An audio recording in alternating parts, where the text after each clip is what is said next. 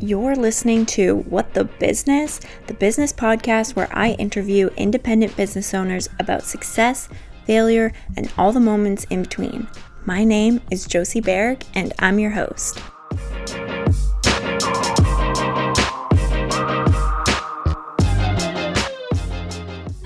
Hello, guys, and welcome to today's episode. We have Jamie Monty of Monty CPA. She is a guru of all things finance. Her and I spend the first 30 minutes or so talking about her business and how she's built it up to be where it is now. Um, but then we spend the rest of the time just deep diving into financial advice, bookkeeping advice, and all that and more. So enjoy this episode uh, share it with your friends, and be sure to rate and review on Apple Podcasts. And check out the links in the show notes too. Thank you so much. Enjoy. So, hello and welcome to today's episode of What the Business. Um, today I have Jamie. Uh, how do you say your last name? Actually, I should have asked. That's okay, Monty. Monty. Okay, perfect. Jamie Monty of Monty CPA. And she is your finance guru, all things accounting and bookkeeping. And we're going to talk so much about that, all that good stuff today. Um, hi, Jamie. Welcome. Thanks for being on the podcast. Why don't you introduce yourself? Thanks for having me. And I love that you said all that good stuff because that's what it is. And people sometimes don't think that's what it is. And I'm like, no, this is the fun stuff. I promise this is the fun stuff. So, um, so I'm a CPA, a chartered professional accountant and I've been doing it. I just checked today, and it's been over ten years. I've oh wow! Accounting and finance. Like, how does that happen? So, so I've been working in accounting and finance for just over ten years uh, across multiple industries, and now um, over the past four years, I specialize in working with solo entrepreneurs in order to help them get gain back control of their finances understand how to organize their bookkeeping so that they can feel confident in their business and make more money Mm-hmm. I love that. Um, so, how did you get into finance? Did you always, was that always your goal or, yeah? Good question. So, it was, um, it wasn't always my goal. It was a very natural progression, like, um, you know, going all the way back to like high school days where you're like, okay, I have to pick something to do after I graduate. And, I guess I'm good at math. And my dad was like, my dad was like so focused on me doing like, um, it, this is like so offensive, but he was very much like, I want you to do something more specific. I don't want you to just do general arts. I want you to pick something specific. So I'm like, math is specific. I'm going to do that. so then I studied math and in university. So I did my bachelor's in math, but at, at, that point you're still like what do i do with that mm-hmm. um, so uh, i started taking more like finance specialized courses in university although i wasn't necessarily interested in finance it just seemed like a very practical route to take which has been my life probably up until the last few years is all about practical to, practical things to do and then yeah accounting out of all the different finance courses I could take, accounting was always the one that I that I gravitated towards. So after that, um, I graduated. I realized that you can't really get a job in accounting if you're not a designated accountant. So then that's how I started studying the CPA okay. designation, and that's that's the story.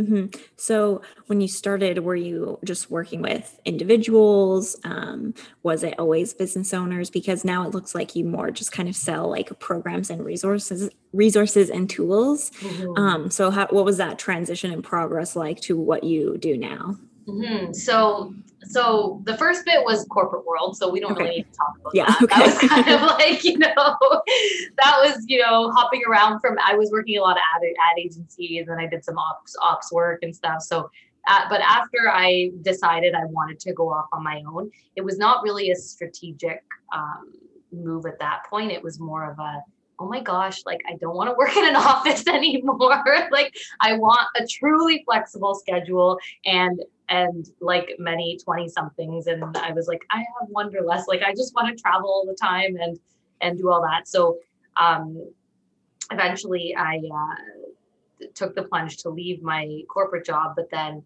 I didn't really have a plan for what I was going to do. So I started to do like anything I could do with my CPA designation. So I would do some bookkeeping, help some people with their bookkeeping. I would help some people with their tax stuff. I would help some some organizations just on a consulting level. I worked for like an accounting firm on the back end as their tax expert. Like I did a whole bunch of random mm-hmm. things. But what kept coming up and what kept I don't know if I was attracting this or I was naturally attracted to this type of work, but I realized that I was constantly helping um, solo entrepreneurs, so and mostly female, and I would do their taxes, and then I would be like, okay, but you know it's going to be it'll be much better if you do x y and z and so over time i started to realize like this is a real gap in the market because solo entrepreneurs like they they don't get the same treatment as like a larger organization would when they go to get an to hire an accountant or get accounting help. So there's a bit of a, a, a bit of a gap in between like when you would hire an accountant and a bookkeeper and when you're doing it yourself and you're just kind of running the show on your own and you don't really you're not really ready to hire a bookkeeper and you mm-hmm. don't really know what your tax responsibilities are because mm-hmm. no one sits down to explain that to you and you don't have someone on your you know, on your payroll doing it for you. So that mm-hmm. I started to realize like there needs to be so much more education for solo entrepreneurs because so many of us are going out and doing things on our own, but we don't know what we don't know. We don't know what we're responsible for. And also we're scared. Like a lot of, especially like the, the creative entrepreneurs, I find they're really like scared of the numbers. And the ones that are the most scared are the ones that I always find too are like actually doing better than they thought they were. But it's like kind of just like a mental block and they need yes. someone to just say, this is correct how you're doing this, and this is incorrect, and let's fix it. Mm-hmm. Yeah. yeah, I mean, I think it's intimidating, right? And there is a fear of, you know, getting audited and all those things. So you want to do it, you do want to do it right and properly. But I think like the fear kind of cripples people. They're like, I'll just deal with it tomorrow. It's fine. but continually yeah. thinking that or thinking like that. Mm-hmm. Um, so when you first realize, okay, I want to fill this gap in the market, I feel like I can do this really well. What did you do to kind of gain momentum um, to get clients?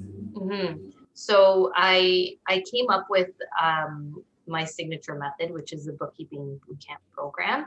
And so that first I had that idea, okay, like, because I realized that people were coming to me sporadically for help on an hourly basis, and it wasn't, it didn't actually help them because I would tell them everything in an hour, and then they're not accountants or bookkeepers, so they would forget everything and then be like at the end of the year i didn't do anything oh my gosh right mm-hmm. so i had to come up with my a method that i knew was going to actually work and then and then it wasn't like it was really about showing up like at the time we were able to do in-person events and i just showed up to like every networking event that i felt compelled to like things that i was more like interested in so like you know there's networking events where they talk about a specific business like oh yeah. we're going to talk marketing today or whatever so i would go to ones that i naturally felt like interested in and yeah. and just consistently show up and introduce myself to people that's all i, I yeah. was like i just have to tell people what i do and keep showing up and eventually it happens right mm-hmm. so nothing and but at that point, I didn't even have social media. So it was just me being like, hi, here's my business card. Call me if you need help. And yeah, the original social yeah, exactly. media. yeah, exactly. Exactly. That's good. I like that because I think that in the social media age, I think a lot of people kind of get too lost in it and forget about just how valuable networking is on the other side of the screen, like in person and really meeting people. And even if you meet them online, just like having a coffee chat, getting on the phone, talking about what they do, just like those little conversations, you just never know who knows someone that needs your service or who's friends with someone that could use it or who could use it themselves. Um, I think that's that's really important. And it seems like networking events nowadays are a lot more I don't know, glamorous and fun because there is yes. that aspect of if, if, it looks good on social media, more people will come. So I feel like certain networking events, if you can find the right groups in your area, are like, it's way more exciting to go. And before, like, I remember going with photographers I was like working with when I was in school or like new to the industry and like they would just be like, Do you want to come to this thing? Like, you could probably benefit. And I'd be like, Sure. And it was just like in like a weird basement or, you know, like the weirdest things, like a commercial basement with no windows or like random places because that's just like what made sense. And now I mm-hmm. think a lot more people are recognizing like if we make networking events, really big and cool and exciting and really niche down, like it'll be so much more valuable for everyone who comes and it'll just help them grow that. Um, like I found you through um, women who freelance. Oh, Toronto. What's it called? I didn't know where you found me, so that's yeah, amazing. oh yeah, I guess I should have said that then. oh, it's fine. I was like, oh, she, she seems fun. Let's do this. yeah, yeah, yeah, yeah. So I found you through that, and like I just think it's super cool. But um, yeah, I love that. Um, so I guess then looking at the projection of your business, how when you realized that you wanted to do the boot camp, like what was it like building that? Um, yeah, talk a bit more about that process, building kind of um, like that online resource that you get to do with people and build it for that specific thing because I feel like it must take a lot of time to build these programs. Yes. So it it's like I've been running it for three years now, and I'm in like the third iteration of it, I would say. Maybe the fourth. Maybe the fourth. So the first one was probably the hardest iteration because it was like, you know, you think you need you think people need something to be taught in a specific way, but then you realize that it's actually not the case. And I think with online courses, um, it's really important that you don't actually build out all the content right away. Like it's actually better for your clients if you don't, because you're really able to move like ebb and flow with them and mm. see like at the beginning my course was 14 weeks now it's 12 weeks and it's like um I would teach a certain thing at the beginning and now I teach it at the middle or like there's certain things so yeah. but if you build out all of the content before you launch your course then it's actually a disservice to the people taking the course. You have to know what your pillars are. What are you going to be teaching? How are you going to teach it? But at the same time, you never really know how it's going to be received and where extra attention is going to be needed and where mm-hmm. people are just going to be like blowing through a module because it's easy for them. So mm-hmm. I found that the first iteration was the hardest because maybe I did too much planning and then I wasn't able, it was harder for me to shift and I did more work than I needed but um but yeah creating creating the content itself is not so difficult be- especially now because i've seen so many people's situation. I'm very much like mm. the last version of the course i did a whole bunch of um, pre-recorded videos. At the beginning it was just pdfs so now i did a bunch of pre-recorded videos but the amazing thing is now that i have three years of running it i know exactly what everybody's going to ask. So i'm able to make videos that are like three minutes long answering a specific question that I know everyone's going to ask and everyone's going to want to rewatch like after the course is done. So it's, yeah, it's been the content itself has been easy. The tech I'm not great at, so that's been challenging. like, um, that's a little bit of a mind block, but like a block for me. You know, mm-hmm. as you said yeah. that people have it with finance. Sometimes for me, the tech, I'm like, oh my gosh, I just want to do everything manually because I'm so scared of the tech. But yeah, but yeah, it's it, has been a process of like learning myself and um, just doing it over and over again with new clients, and that's how you just get better and better at the user experience and and at knowing what's going to make people successful. Mm-hmm. Is your question. Yeah, for sure. No, it yeah. does. Um, so, what kind of marketing tools did you use and do you use now um, to help sell that program, the boot camp? Hmm. So, at the beginning, um, it was like I said, it was like all referral and networking. But eventually, I had to get on social. So I did get on social media, and my strategy at the very beginning was to show up on social media and give free advice every day for like a period of time. So I did like my first campaign, okay. which was like 30 days of free tax tips and I would show up every single day on a story. Like I, when I look at these stories, I'm like so embarrassed. I'm like, I was so awkward, but you have to get out there, right? You got to mm-hmm. just put yourself out there. That's the only way you'll get better at it. Yeah. Now I can just do stories and it's chill. But the beginning, it was like, it's very similar to the networking. Show up, give value, tell people what you do. Mm-hmm. And that was what I really focused on was value, value, value.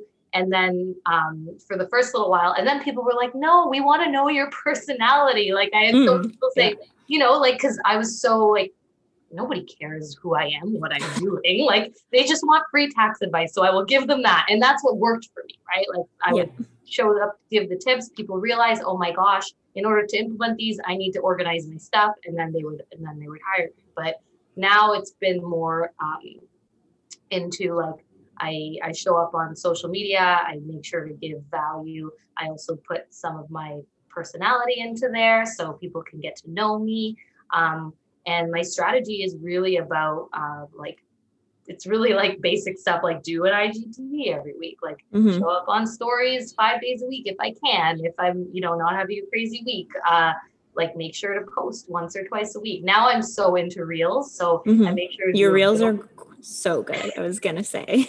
oh, thank you.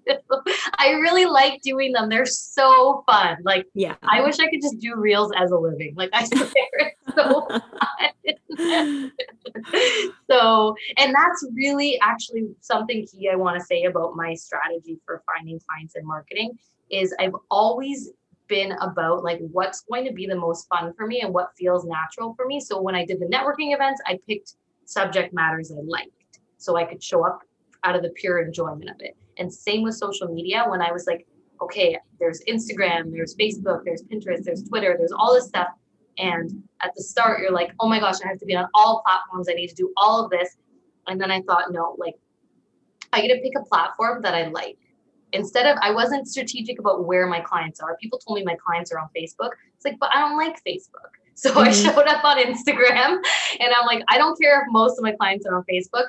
I know that I'm going to show up and have the most fun on Instagram and that's also what's really really important to me in my business is that i'm having fun too so and mm-hmm. people see that like you said you're like oh your reels are great it's because i genuinely have so much fun doing them yes. so i really focused on like what do i like and then i hone in on a strategy based on that not mm-hmm. necessarily in a strategic way and mm-hmm. it, it is strategic but not in the way that you would think it is yeah no that totally makes sense i think that's also really important because yeah like I mean, I used to post on Facebook every weekday, like religiously for months, because I was like, it's going to help. I know it's going to help.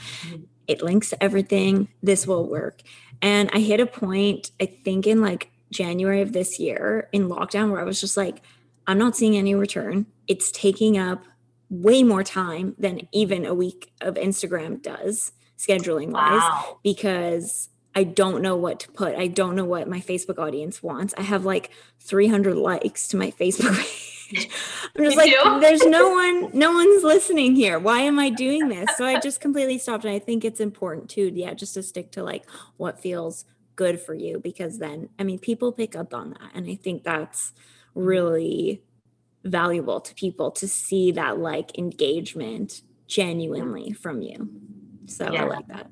I like that. Yeah, that's exactly how I feel. I'm like, and I know once, you know, when you grow larger and all this stuff, like you do have to do multiple. Like I get that there's more strategy to it, but I think at the level that I'm at and uh, the people I work with, mostly solo entrepreneurs, you can really only do one, pick one. Like out of all the socials, like you can't be on all of them. Yeah. Probably pick one, get that down pack, and then add another. Maybe have someone help you, but it's yeah. There's only so much we can do, anyways. So we might as yeah. well pick something that we like. Mm-hmm, for sure.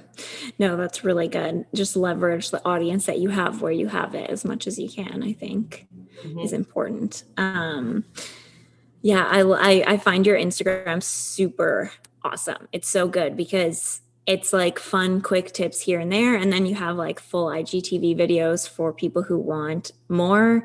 And I mean, it's obvious. I mean, I'm sure you know, like it must be a key part of your sales funnel because it most definitely i mean i found your website and you first before i found your instagram but once okay. i saw your instagram i was like oh this absolutely would take me i would be like let me look for more i want to see oh more. i so, love it thank yeah. you it's been you know i've been working hard at it like in terms of like i make sure every single day like it's you know how it is like you said mm-hmm. um, but it's nice when you actually you hear yeah, it, it's, it's, actually true. so nice for me to hear so thank you no it's so true it's tough because most people i mean most of the time you don't hear people don't say anything, right? So yeah. you're just like, hopefully, hopefully I'm doing like, okay, some people viewed this cool. That's cool.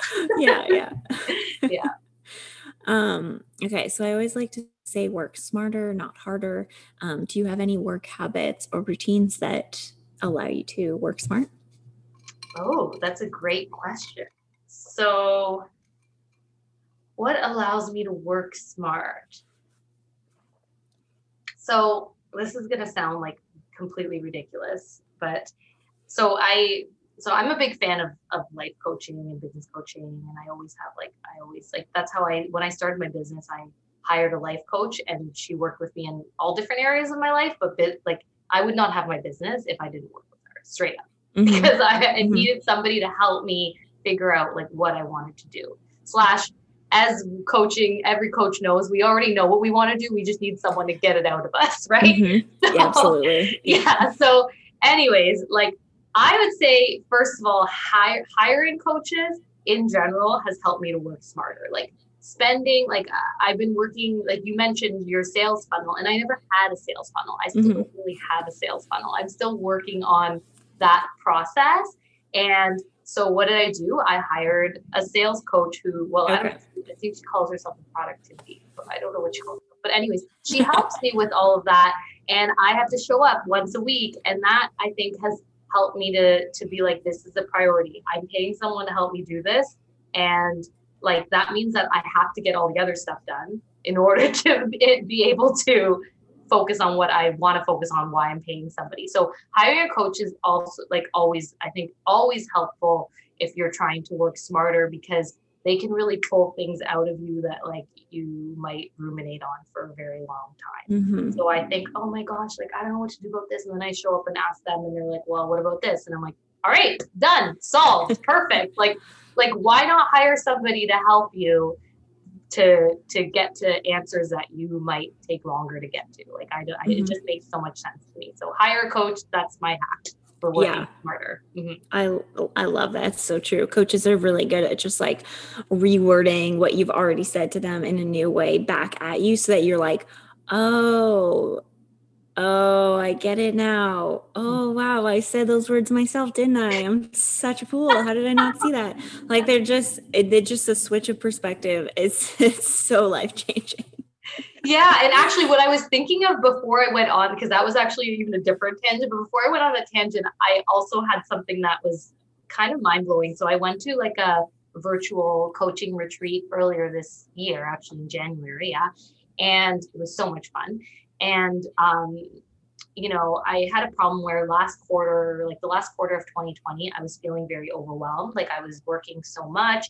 And I felt like even when I wasn't working, like I would try all these t- tricks, like, okay, I'm going to close my office door at 5 p.m. and that's it for the night. Or like, I'm going to, I don't know, like schedule these things in. And if I don't do these things, then I have to work until they're done. And that will force me to get everything done in like a more timely manner. Like I had all these mm-hmm. weird hacks that I was trying to do.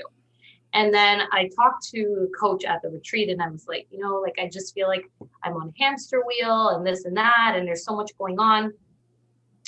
And I just can't relax. And she's like, the thought that's running through your mind is that you need to do everything in order to be able to relax. She's like, what if relaxing is what actually allows you to get everything done? Mm.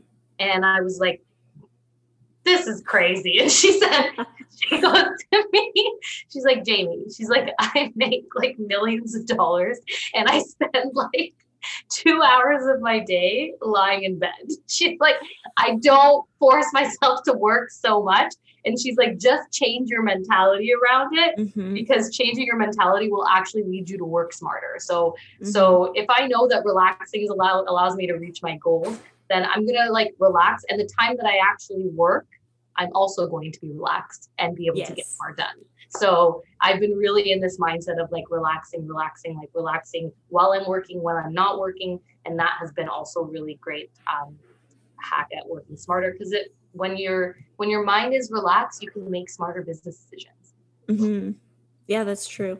No, it's super. It's so true because, uh, like, I was having or I felt like I was having issues with um, scrolling on my phone. Like I was like, I scroll too much, way too much, way too much. And um, someone was just like, "What? Why do you like get mad at yourself? Like, just give yourself permission to scroll. Like, who cares? Everyone does it. Like, you're not a bad person." And I was like, "Okay." So I kind of challenged myself. I was like, "Okay, every day I'm just going to be okay with it when it happens." And I started scrolling less. I was like, I'm actually like, I need less time to satisfy that need and that mm-hmm. itch because I'm just like fully in it and I'm focusing, I'm in the moment, living in the moment or whatever while I'm doing it and just being in that mindless state of scrolling. So that when I'm like, you know, I've only been doing it for 10 minutes, I'm like, that's good. I'm satisfied now instead of like an hour being like, oh, I guess I should get back to work, you know? so it is true. There's something it. to be said about like, yeah yeah yeah. Like there there has to be balance. You have to have one to have the other work. Relaxing or just like personal life satisfaction to have your work life go smooth. They mm-hmm. kind of it, it's hard though. It's hard.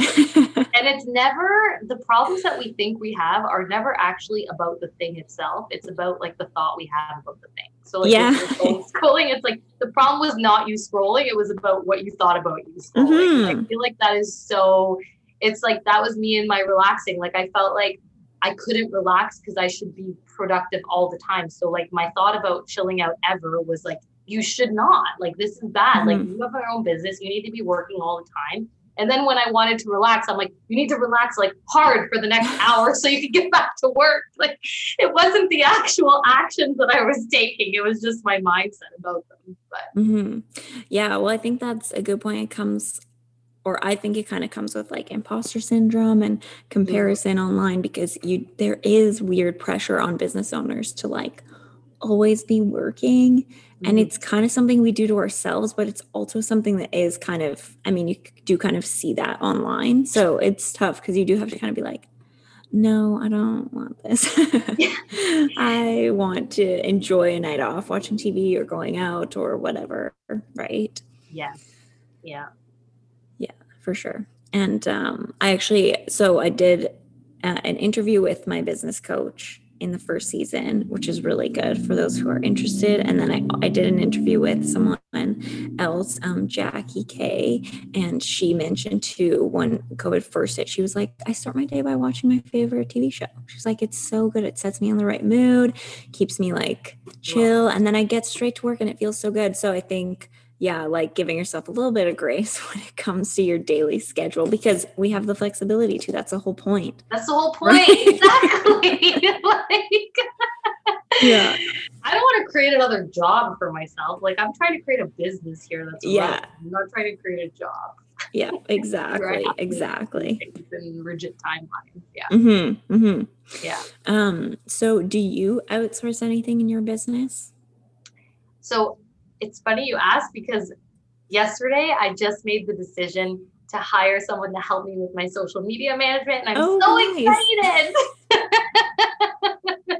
nice. Congrats. That's exciting. I can't wait. So that is in the works, and they are going to help me have a Facebook. Um, okay. Nice. Yeah. So now I can show up, give my value, give my videos, be excited, and reach more people ideally. So that's mm-hmm. the, that's the goal. So I'm really I'm really looking forward to it. It's been and it was one of those decisions that I had to say like, okay, what do I need this right now? Like and I thought, well, I think it'll be fun. Like I was like, I told the person I was talking to, I was like, I just want to work with you because I think it's gonna be fun. And when I'm having fun, I make more money. So let's just do this. yes. Yeah. So, no, that's awesome. Yeah. So that is in the works. Um, there's nothing else that I this is like the first big step that I'm taking in okay. right now. Yeah. Nice. Good for you. yeah, no, that's really awesome. Social media is a tough one for sure because it's um, really critical and it can be fun and it can be fairly easy to do if you know like you know who you're speaking to your audience and whatnot but uh, it's very time consuming which is the biggest mm-hmm. thing like yeah. i still don't schedule my posts because i just can't like i just i'm like okay i just need to pay someone to do this because i have i have a block around it and like you said like i like showing up on video so i want that to like I want yes. that to keep happening, and I don't want to be dragged down by like the nitty gritty of like when to post and hashtags mm-hmm. and all that stuff. Yeah. yeah, for sure. Yeah, I, I used to schedule like three po three weeks at a time. Um, nice. Now I'm like maybe half a week to a week. but I still get it done. It's fine. It's fine. But yeah, it is. It is tough. There's a lot to think about. So that's that's good. Um, how did you meet this person? How did you look for them? Because there are a lot of social media managers out there, but I mean, you do want to make sure you're finding someone who will understand and respect your voice and how you want to be online. Yes, yes. So I think I know she's part of Women Who Freelance, but I okay. don't know if that's how I found her. It was just one of those where you like are following someone you don't remember why or how. Mm. Mm-hmm. Um, and so I, her page just like spoke to me so much. Like she just seemed like my friend. So, nice. and I was like, if I was like, I feel like we're very similar in this in the style that we post and um yeah but i didn't i i taught i always make sure even like when i'm hiring coaches too i always make sure to at least talk to three different people so i reached out to my network for referrals and um, so that i could talk to other people in the industry. And then i spoke to three different people that that did social media management but in the end i was like no i know i know it's her. But at least i know that it's like you know you need to understand like mm-hmm. how do people price things? What are the offerings? Like some people offer certain things some people don't. Like it's so important when you're hiring anyone for anything like you need i, I think like yes okay we have our like instincts like this is going to be great but so that you can feel comfortable you need to talk to multiple people just to see what the offerings are like. Same with accountants. Like i tell people like you talk to a few accountants understand what they're providing for you and and that way you'll feel confident when you make your decision of who to go with. Mm, mm-hmm. yeah. Yeah that's good. Um, what's one thing that has leveled up your business? So something that's taken your business from zero to 100 so i think that it might be too soon to say, but I think that I think that letting go of all of my tax clients, which was the scariest thing mm. ever, yeah, I, I just did it for this tax season right now that we're in. So I like let go of all of my tax clients who were like, you know, I'm sure some entrepreneurs can see that they have a certain like line of business that is like kind of um, like secure income for them, right? Yeah. And that really I built up over the years. I built up these relationships over the years. And um, I didn't want to, you know, you don't want to let people down. You feel bad. All these weird things that we think about when we're in business and we have emotions and we're like, oh my gosh. So, anyways, letting go of that piece of work has given me over the past like month so much more flexibility and so much more space to create the business that I want. So, I'm showing up for my bootcamp clients how I want to show up there, my primary, like they are like my focus. Like every day, I'm like, what do I have to do today? First, I check my Slack and see what's going on with my bootcamp clients. Like that is like they're my priority. And finally, I can do that. Whereas mm-hmm. before, I was getting pulled in so many directions all year round. Yeah. So yeah. that really like take making the jump and focusing on what I wanted to actually create and getting rid of the secure income has made a difference. And that's how I'm able to sit here and talk to you. And um, because like if you had asked me to do a podcast recording and I was doing a tax season along with my boot camp, I would have said, reach out to me in two, three months. Like mm-hmm. that's not the life I'm trying to live. Like I'm trying yeah. to show up and meet people like you and like expand my audience. And I can't do that if I'm stuck behind a screen crunching numbers, right? Yeah. So that has really created so much space and um, I know, like I said, I don't know if it's too soon to tell, but I, I trust that it's going to be, it's going to level, level up my business. Because now mm-hmm. know what I do. This is all I do. This mm-hmm. is what I do. I focus on it. I'm doing it well. And if you hire me for this, I am like, you're my number one priority. So mm-hmm. yeah, I love that. So um, when you, what was the decision making um, process like when you first decided or first thought even that maybe you needed to um, let go of your tax clients and um, the motivation behind that and your hopes and goals. Um, moving forward? So that's a, big question. There's a lot of parts to that question. yeah. So I guess the first thing is I had to examine my thoughts around like, what if, what if all of a sudden I do a cohort and no one buys the boot camp? Right? Because it's like, yeah, yeah, yeah. okay, like, you know, I've been doing this for three years now. And all of a sudden my brain's like, well, you know, if you let go of your tax work, nobody's gonna hire you for the boot camp. Like, Yeah. you know, like, so I had to work through that and then also work through the financial, like look at my this is why bookkeeping is so important because you need your numbers in order to make these decisions. So I looked at my revenue for the past three years over tax season and historically tax season is are, is my biggest like money making season because I have my boot camp and I make all this money in tax. And I mean, not like all this money, like I'm rich or something, but you know what I mean? Like you're just like, Yeah. it's like the, it, you probably like wedding season if there's such thing. Yeah, for you sure. know it's going to be high revenue months. Yeah. And so I looked at that and then I looked at like my projections if I didn't do that and I had room for the boot camp. And also I realized that like I couldn't do both as the boot camp was growing. So Mhm. I thought financially, if I grow the bootcamp to where I need it, then I have no problem hitting those targets that I hit with the tax. But also, I can't actually do both at this level. Like it was like I'm gonna be exhausted and not and giving out like shit output on all fronts. Like not shit, Mhm. but like less than I Yeah, yeah. output. So that's a thought process that I really went through and what led me, and also the dread of another tax season. Let's mention that. Remember how I said I like to have fun?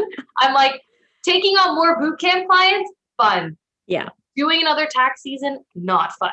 so it's straight as clear as that, right? So because I get way more enjoyment out of the boot camp. So that was something mm-hmm. that I had to look at as well. Like, what do I like doing? Where is my impact going to be made? And truthfully, I know based on my skill set, the biggest impact I'll ever make in this world is helping people understand and manage their finances. It's not filing your taxes. It's just not. So like so I also thought about what impact I want to make. So your last part of the question was what my hopes would be, right? For going Yeah, for sure. Like moving forward, your goals and such.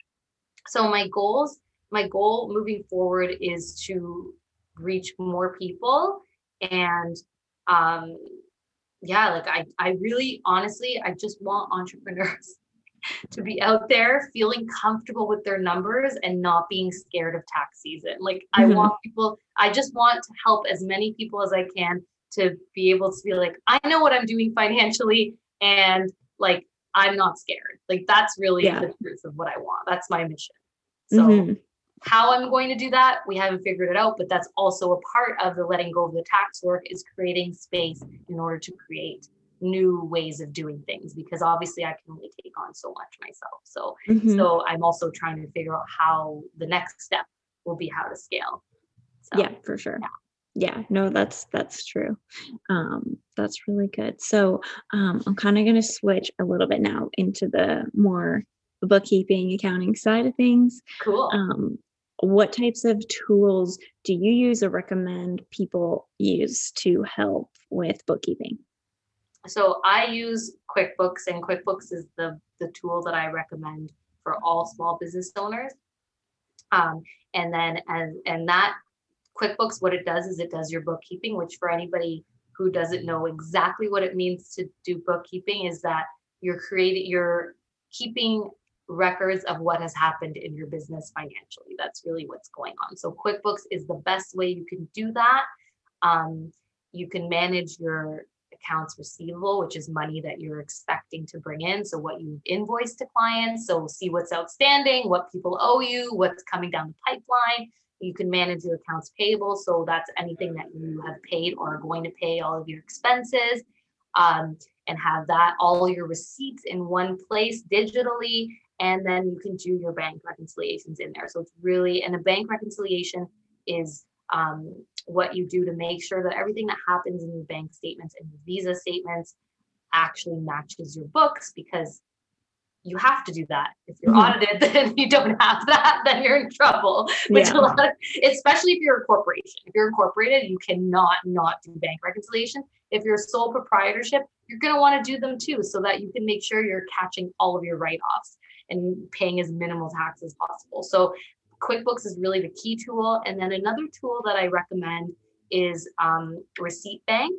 If you have a lot of receipts and a lot of expenses, then Receipt Bank does a lot of the bookkeeping for you. It will read your receipts, even handwritten ones from my auto mechanic. I was like, what? I can't even read this receipt. But Receipt Bank is like, this is how much HST, this is what this expense was, and does the bookkeeping for you. So Receipt Bank is an excellent tool if you have a lot of receipts and a lot of expenses every month. Mhm, Um, but QuickBooks is really my like go-to like mhm. tool for for bookkeeping. Okay. And are there any um, tools uh, that you recommend against, like things that you have tried and you don't think are very helpful or aren't good for certain reasons? It's an amazing question. And the first thing I have to say is if you're going to go and do QuickBooks, if you're ready to, to sign up for QuickBooks, do not, do not sign up for QuickBooks self-employed. It is going to be the cheapest option because there's like, there's four different QuickBooks. Three of mm-hmm. them are called QuickBooks Online, and then one is called QuickBooks Self-Employed. QuickBooks Self-Employed is like the cheapest of all of them, but all of the things that I just told you QuickBooks does, that iteration of it does not do that. Okay. Okay. Good to know. it's a bit of a hot mess. And everybody that I take in my boot camp course, I'm and they're like, they realize like within the first week or two, like, what the heck was I doing with QuickBooks Self-Employed? Just don't do it. Trust me on it. I'm not even gonna go into detail, but just pay the extra few bucks a month and go with like the bare minimum of the other ones. Like Easy Start, I think, is the bare minimum. Like um, because it's going to be scalable and you can't really convert from the other you can only convert amongst the three that i said the quickbooks online you can't convert easily from self-employed to a different one. So it's not Okay. scalable and your accountant is not going to want to do your books if you use quickbooks self-employed. So Okay. that's the first thing. The second thing is wave. So i have mixed feelings about wave. Wave is not a good bookkeeping system but if you are just starting out and you don't want to invest like the 10 15 dollars a month into a software to do your bookkeeping then at least start using wave to manage your accounts receivable. Um, so that you have a system where you're invoicing your clients and everything's all in one place.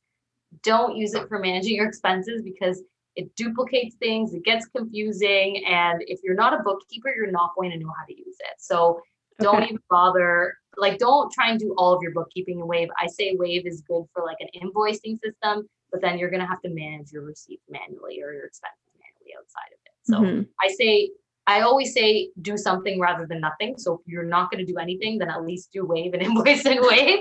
But if you're ready to to you know to commit to your business then you're going to want to get a real bookkeeping system like quickbooks Okay. Um, what are some systems and things that people should have in place um, throughout the year, during tax season, just in general, too? Mhm. So people should have a monthly check-in, a monthly bookkeeping process where they review their their numbers to and kind of close off the prior month. So I always recommend like I teach people a six-step monthly system so that once a month they spend like one or two hours going into their QuickBooks, doing all the things and being like, okay, I understand how I perform. So in more detail, doing all the things is I mean like making sure that you've collected money from everybody that owes you money, making sure that what um that that you know how much money you made, that you can review your financials, like what how, what what did you make last month? How much were your was your revenue? How much were your expenses? Like I recommend having like a time in your calendar every month to review that that stuff because that is really like the baseline to like financial health for a business is Okay. knowing how much money you're making. Mhm. So in terms of a system, I really um, would say just having a checkpoint once a month. That, I don't know if that could be considered a system because we already talked Yeah, about QuickBooks, sure. but you know what I mean? Like having Yeah. a checkpoint. Like it, for me, February was done on like March 15th. I made sure that I reviewed everything that happened from February, you know? So Okay. Yeah. Yeah. Yeah. Mhm. That's really that's the key. That's going to help you for your taxes. It's going to help you for your confidence in your numbers. It's going to help you um, to decide if you can afford things going forward, if you can invest in things. Like when you know your numbers, you start to get to get to know them. It's very powerful. Hmm Okay, that's cool. I like that. I think, yeah, that's exactly the kind of answer I was looking for. Things people can just kind of implement habits, routines. Mhm. Um, because I know it's very common, or I hear it's very common. I'm not great at doing the like regular check in to put it all in. Mhm. Um, I know for a lot of people starting out, it's common to just do it in tax season. Yeah, all at once totally. It's very common. um, Mhm. which is really overwhelming unless you have like a really minimal expense business. But even then, like, um, yeah, so I like that. Um, Yeah, you're really doing yourself a disservice if you wait till the end of the year. And I know that people do it, especially in the first year. They're just out there trying to hustle, trying to make Mhm. money. They're like, I don't have time to think about this. But but the thing is, is that if you do take time to think about it, then you will reap the benefits of doing it instead of at the end of the year when you when you do it, you don't actually, you're like, oh, that's how much money I made. Like it doesn't really provide you with any insight because the year's already come and gone, you know, Yeah. like, and you already have a tax bill due that you have to pay that you weren't anticipating. So really like I would say like if you can just take time every month to look at anything, look at your bank statement. Like I'm talking like bare minimum because people don't even do that and I understand like I get it because that's like me with my Instagram. Like I I never wanted to be in marketing. I never wanted to sell. I never wanted to do anything to do with my advertising. And like I avoided it for so long. And then when I started to do it, I was like, oh my gosh, this makes so much sense. Okay, like I can't believe I wasn't doing this before. So you start minimal. You start, I started by opening an Instagram account mhm. showing up every day, no strategy, right? And the same with your bookkeeping. If you're doing absolutely nothing, put something in your calendar, put an hour in your calendar at some point this month, and just decide, I'm just going to look at my bank statement and check it. And you know what I mean? Like it doesn't have to be a complete overhaul of the backlog. And if you Mhm. want help with the backlog, then I can help you with that. So so I don't want to stress people out about like, well, I think a lot of people think like if I'm going to start looking at my numbers and I have to like fix everything from like the last X amount of months before I can get into it. No, you don't have to do that. You could just decide you're going to deal with the backlog at tax season and then start looking at your numbers for February right now. Well, Mhm. we're in March right now. I don't know when this podcast is coming out, but look at your numbers for the last month, put together a spreadsheet or get your or your next step could be like download Wave and send your first invoice in Wave. Like it doesn't have to be a complete overhaul. And I think Mhm. people sometimes get stuck in that like not doing anything because they think they have to do everything. Mm, mhm. Every No, like little bit true. is gonna help you. Yeah. Yeah, yeah, I like that. That's good. Yeah, to deal with kind of all the backlog whenever you need to and just focus on what you can do right now because it is a lot to think about. Um, you also have a reel about how um, bookkeeping is like working out. Yes. Like if you only do it once in a while, it's really hard. But if you do it more regularly, it's a lot easier. I was like, oh my God, that's so true. yes. And you dread it, right? You're like, Yeah. oh my gosh, I have to do this. But once you get into the like now I'm in the habit, I'm excited. I'm like, oh sweet.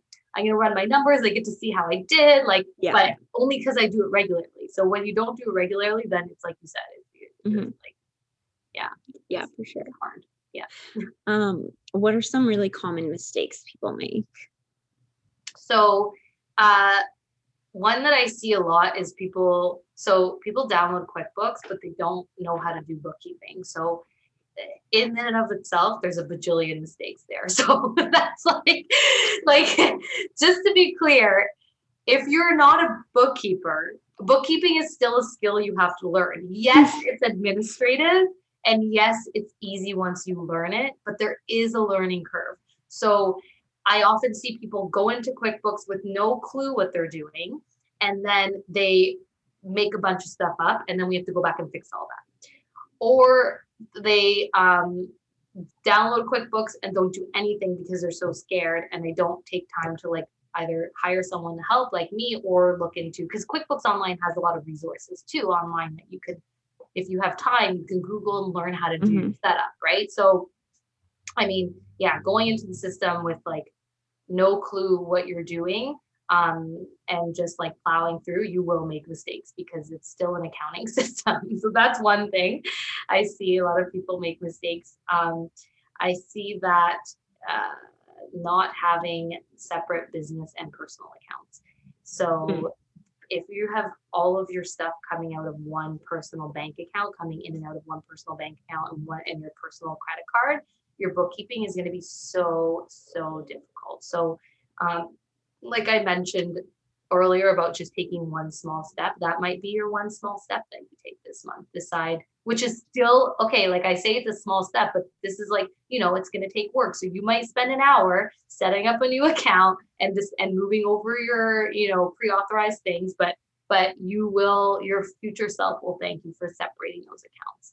There mm-hmm. and like most of the things I talk about, separating the accounts is going to be is is going to be beneficial always because for tax season it's going to be easier but mentally it will be so powerful to see things separated and to teach your brain that you have created a real business that you are going to pay yourself from. Rather than oh like everything's mishmashed together i don't know what i'm making money and you're kind of treating your business like your piggy bank your personal piggy mm-hmm, bank mm-hmm. and i was like that's exactly what it is. So separating it is important for your mindset and for um, taxes.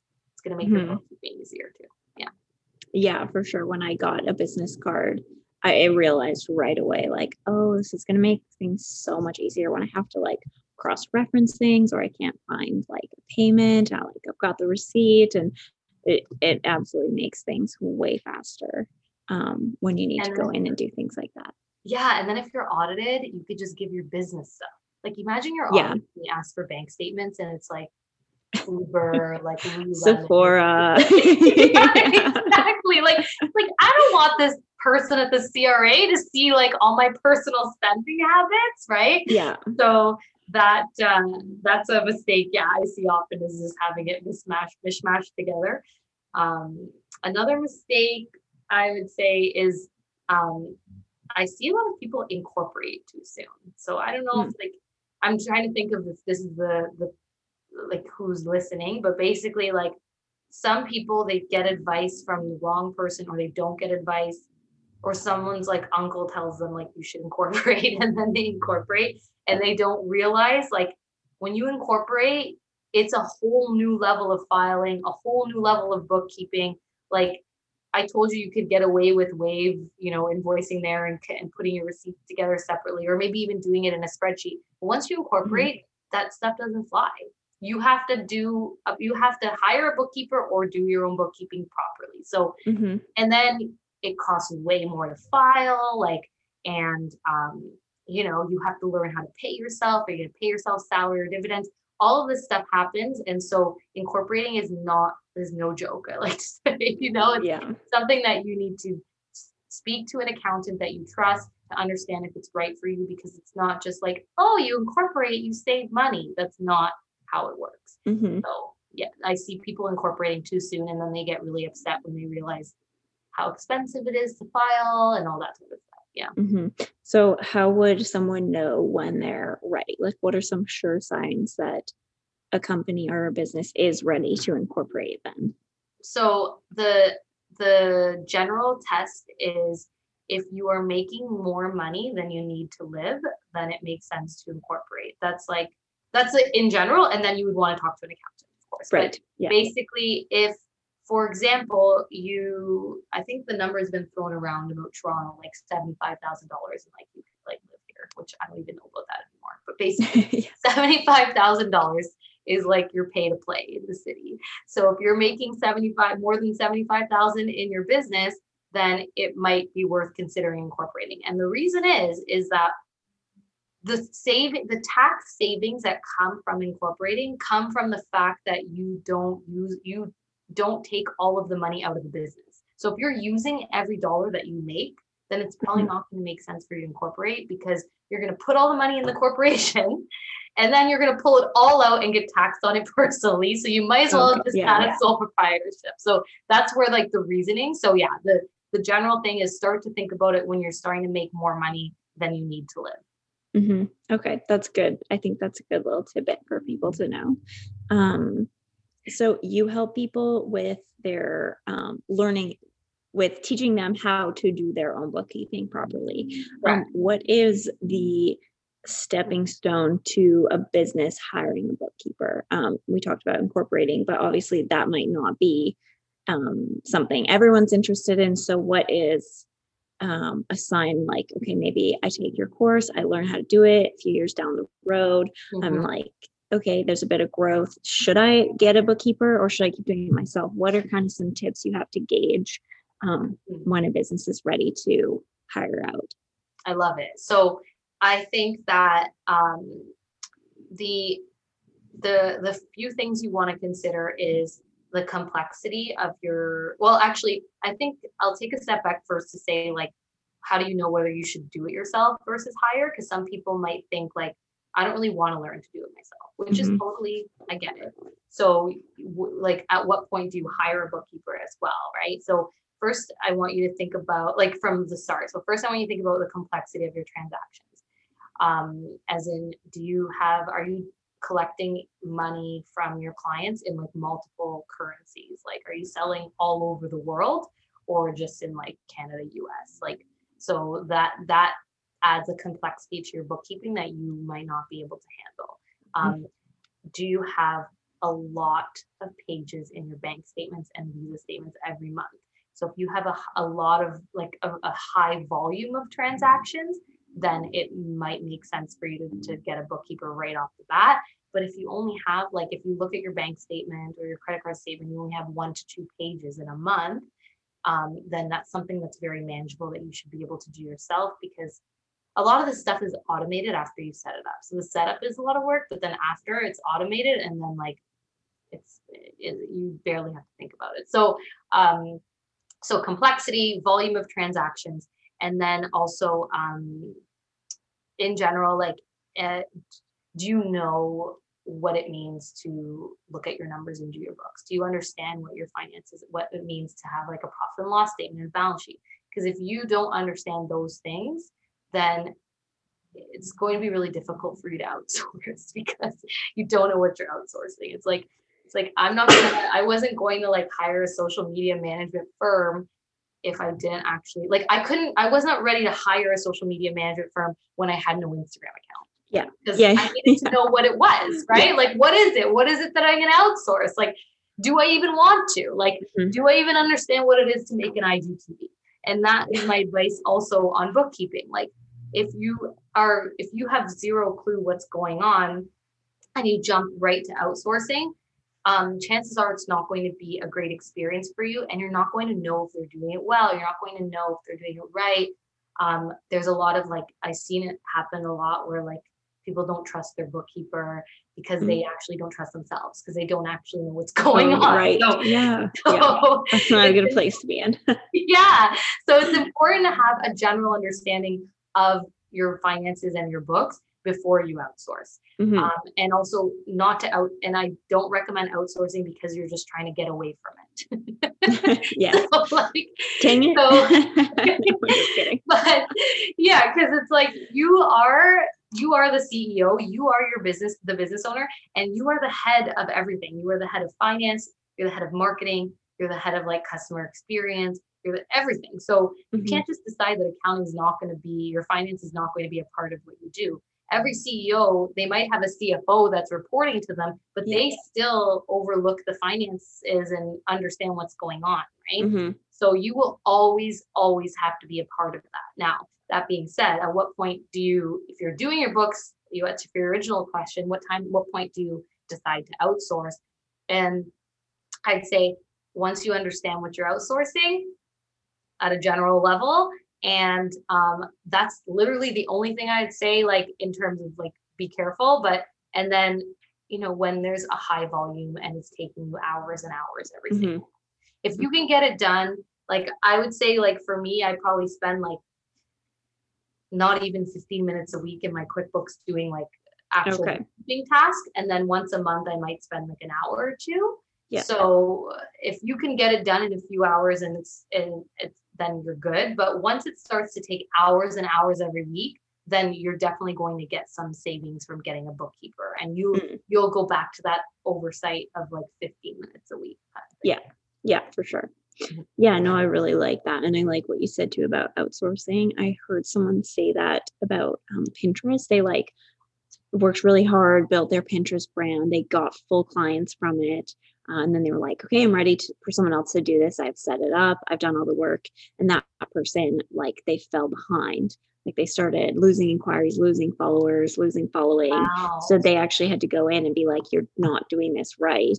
And so when she went on Instagram, just a story post, she was like, this is a lesson to everyone. Like you, you should know what it, what the basic is behind it before you get someone to Mhm. do it. Because if by chance they don't do it right, or they don't do it the way it needs to be done, or you want it to be done, if you have no idea, well, you can't check it and there's no way to know that. So I, I mean, you just reiterated it about accounting, which is super important.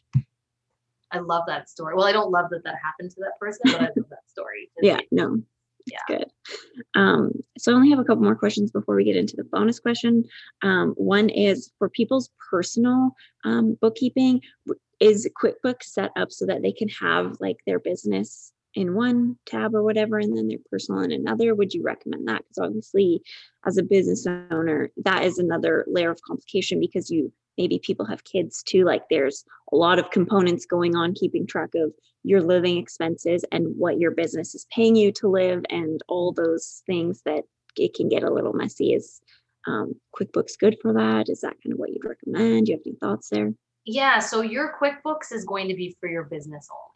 So there are things that you can do in order to, um, like if you have some personal things that flow through your business accounts or some, or you're using your personal account still and there's both in there. There are ways that you can categorize things, but I always tell my clients, you keep your QuickBooks for your business. This is like a business system, bookkeeping for your business only, and you're going to keep that very separate from your personal side of things because if you start to have like both in there, it doesn't really doesn't do a good job of like separating it. There's no Okay. so it's just gonna muck up what your numbers look like, right? So you'll have like a statement of your income statement, your profit and loss showing how much revenue brought in and all your expenses, but then you'll have like personal expenses in there, and then you're not gonna know how much money you made. So really um coming back to like separate the two. This is your business that you're running and Mhm. yes it might be a sole proprietor yes it might be tied to your personal name but you still want to treat it as something that is paying you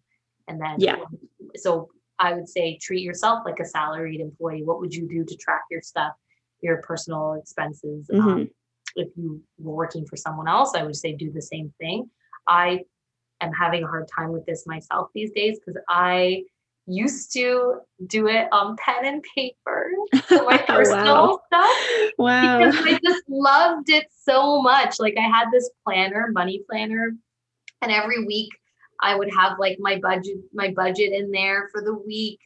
And every month I would look at a month in advance and it, I had like a page to do that.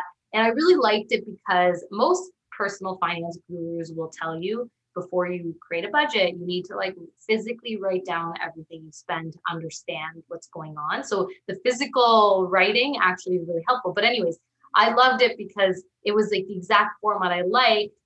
And then now I tried to automate it using Mint, which is like a QuickBooks Mm, product. okay. It's free.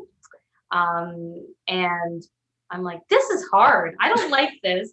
so I did that for a few months. I'm like, I hate this. And then, and now I'm just using like an Excel spreadsheet that I made myself because I just can't be bothered. Like, there's a Mhm. few, if you follow like some finance coaches on Instagram, they always have like a free budget tracker you can download. Mm. So that's Mhm. like any, you know, any personal finance guru usually has that. And the reason is, is that there's no good software. Although, okay, I lied. I lied. I haven't tried the paid softwares yet. So I've only tried free software. So I haven't tried like the you need a budget, which is like a good one I heard. And Cleo, I think, is in the States. I don't know if it's in Canada yet, but Mm. I think there are some good paid tools out there. But but yeah, to answer your original Mhm. question, keep it separate. And then Yeah. whatever you would do if you were an employee, then do that the same. Mhm. That's smart. Um, okay, that was actually just so people know that question was from Instagram, and then there's one other from Instagram. Ooh, fun. Um, okay, um, break down. Can you break down like um, what a write-off is and basically they i mean you only have so many characters on instagram so i'm going to make some assumptions on what they were asking but like what are some write-offs business owners miss um, what are some really good ones to not forget and just kind of what that is because i mean especially when you're new i'm kind of lucky i went to photography school and we did learn like very very minimalist about that but Right. it was a really great start to help um, so obviously i mean if you are just starting a business right from scratch like you might have no idea what that is. Yes. So write offs. What is a write off? So a write off is um, so actually I'm always like step back one second. Let's step back to like how you're taxed. So if you are a sole proprietor, which you are if you haven't incorporated. So if you're like, I don't know, I didn't register, you're a sole proprietor. Okay. If you Mhm. didn't, if you Mhm. didn't incorporate your business, you're a sole proprietor.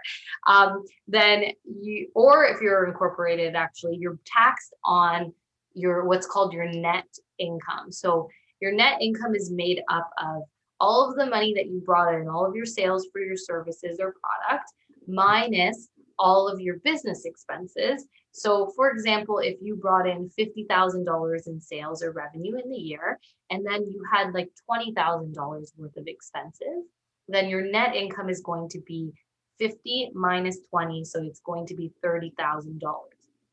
And that 30,000 is what you would pay your taxes on if you're a sole proprietor or if you'll pay corporate tax if you're a corporation. So that's how taxes work. You pay on the you pay on the net income amount, the net amount after expenses.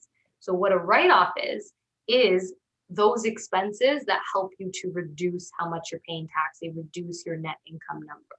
So the more in expenses that you have, that's the more is the more write-offs you have is the less tax you're going to pay. So it's not like you have a write-off and then you get that money back. Like sometimes people think like, oh, like do you just get money back from the government? No, it reduces your income, which reduces the tax that you're going to pay. So that's the relationship to taxes and what how write-offs work. Um, and so, so at the very beginning of your business, you want to start to pay attention to every single thing that you're spending money on, um, personal or business, and keep receipts for everything that you think could potentially be related to your business. And that means potentially related means that, like, could you justify that buying that item or service helped you to build your business and make more money? That is a justification that you need to give to CRA if you're ever audited. So, say um, I bought these like Apple headphones, okay, these AirPods, which have changed my life. I it's so expensive I know they really are, honestly, but they they've changed my life for walking around the house without a phone in my pocket because that's what I feel like. I always do dishes now on my phone. It's ridiculous because my stupid dishwasher is not working. But anyways, Oh, uh, that's a whole that's a point of uh, pain point for me these days. yeah But anyways, so I got these AirPods and I was like, I can write these off because having these AirPods means that I can talk to my clients on the phone. And if I can talk to my clients on the phone, then that means I can make more money from my business. So mm-hmm. that's like when you want to try and figure out if something's a write off or not, you want to think about is it something that you could can justify that you were able to make money from? And is it reasonable that you would have spent money on it given your business? So say that I um, don't actually talk to my clients on the phone or on the computer. Say that I, um, I don't know, what kind of business would you have that you don't talk to people? Like you're behind the scenes. But anyways, maybe say a I- shop yeah, okay, there you go like a store yeah like a storefront yeah like and so say like it would be harder for somebody who owns a store to justify that airpods help them in their Mhm. business they probably could still write it off to be honest but it's like what's reasonable in the situation and what Mhm. could you actually justify now to take it a step further say i made $30000 in my business this year and these airpods cost me $10000 is that reasonable no no one that has a $30,000 business is going to spend $10,000 on headphones. So you also have to think about is it reasonable given your business? Mhm. Um, and those are like, so reasonable and justifiable are like the key things to think about. And then in terms of like what to think about writing off, like off the top of my head. So like dues and subscriptions. So if you have like a scheduler, like Acuity or Calendly, or like your website hosting costs, or um, uh, if you hire an accountant, a lawyer, anybody, hire somebody to do your creative work for you, maybe a designer, like those types of things you can write off. I'm trying to think of ones that people miss. So so people sometimes don't track their car mileage. And so you can actually write off a proportion of your car costs in relation to how much you drive it for work versus business. So in that is like your insurance, your gas, your registration, your parking, like all that, your maintenance and repairs. So all of that stuff, um, you can write off a portion of it and your leasing costs. So a lot of people miss that um, because they are not tracking their mileage. So you have to start tracking your mileage. That's what I would recommend. Like if you're just starting your business, start writing down all of your trips or download a mileage tracker like Mile IQ. Or if you have QuickBooks, QuickBooks has its own software in there. Um, but uh, yeah, your car expenses, your home office. Um, sometimes people miss certain ones. Like for home office, you can write off a portion of your home that's related to if you own your home, you can write off a part of your mortgage interest not your mortgage itself, just the interest part, um, your insurance. So if you're tenanted or you own, if you have tenant insurance or home insurance, you can write off part of that. You can write off your utilities, your internet costs, like um, if you have somebody cleaning your house for you, if you're living that best life, then you can write off a part of that because mm-hmm. someone's cleaning your house, they're also cleaning your office. So things like that um, are things that sometimes get missed. I'm trying to think of other like weird ones, like. But I would say just come back to the original um, rule of, you know, is it reasonable? Is it justifiable? Mm-hmm. Then um, keep the receipt and ask your accountant at the end of the year. There's nothing wrong with keeping yeah. the receipt and then and then it you can't write it off or putting it in your QuickBooks as like a ask my accountant category. Like people do that. That's the nice thing about QuickBooks is you can just keep a category for things that you're unsure of, and then mm-hmm. all at once at the end of the year you work with your accountant on it. Okay. Um, yeah, but um, that's smart. Yeah. No, I like that. Okay, so just to finish then, are there is there anything that you want to finish on? Um, any last pieces of advice, tips, or even just your thoughts? Um, yeah, feel free to talk about um, the freebie thing that you're that's coming up next week, yeah. and more about your boot camp too. If you um, don't have any other thoughts, you can finish on just plugging your own stuff. Yeah, cool. So um so this has been a really fun conversation. I think it's been a nice like balance of like business talk and accounting finance talk. Um and so I I guess let's talk let's talk about the program. So the bookkeeping bootcamp program that I run how it works is it's a 12 week program and over 12 weeks I take everybody through three different phases and it doesn't matter where they're at if they're just starting their business or they're like years in and they're just like i'm ready to commit to doing my finances. So what i do is i take them through three different phases. Um, the first phase is really to like understand the groundwork of what's already happening in, in the business and then optimize that so that it's going to work well in quick with quickbooks. Um, so that's where we would get into what bank accounts to open what's going on with are using a shopping cart like all that type of stuff so we set the groundwork and then we move into a second phase called like organization and optimization. And that's where I teach the six step process of what to do every month for your specific business. So I'm going to teach you to be a bookkeeper for your business. You're not going to have to learn everything about bookkeeping. Okay. We're not talking about debits and credits. Like I'm just teaching you how to do it specifically for your business so you know and you have a guide that that you've documented so that once the course is done, you just look at the guide and you're like, oh yeah, this is what I'm supposed to be doing right now. And this is how I do it. So then after we get into that, then we will go into phase three, which is what I call CFO status, where you start, where I teach you how to look at your numbers and how to forecast your tax bills, because that is a really big thing is that people are scared because they don't know how much money they're going to owe or they can't manage their cash flow. So I teach that. And then I have some bonus modules on how to create a business budget. So all the stuff that we talked about today is covered in the course and I meet people exactly where they're at. So 12 weeks, one call a week, small group call where you can check in with me and get your questions answered, but you get access to me in a Slack group. So I am answering questions all the time over Slack. so that when you're actually working on your stuff, you don't have to wait for a call to talk to me because that's where I think people get tripped up. They run into one issue and then they're like, forget it. Yeah. So that's how the course works is like it's really designed to get you back on track and you know boot camp style like we're going to do 12 weeks and at the end of 12 weeks your, your stuff's going to be order in order so that's how it works and um, it's sold out for the first quarter this year i'm launching the next one soon so if you're interested head over to my instagram hit the link in my bio and sign up for the wait list or i guess she'll put it in the show notes Mhm. Yeah, I can do that for sure. amazing Yeah. Awesome, Jamie. Well, thank you so much for being on the podcast today. I think we covered a lot and you gave some great pieces of insight and advice for people at different levels in their bookkeeping. And I just really appreciate all the tips you've given. So thank you so much. thank you for having me Thanks for listening in. Remember to check us out on Instagram at What the Business Podcast. See you at the next episode.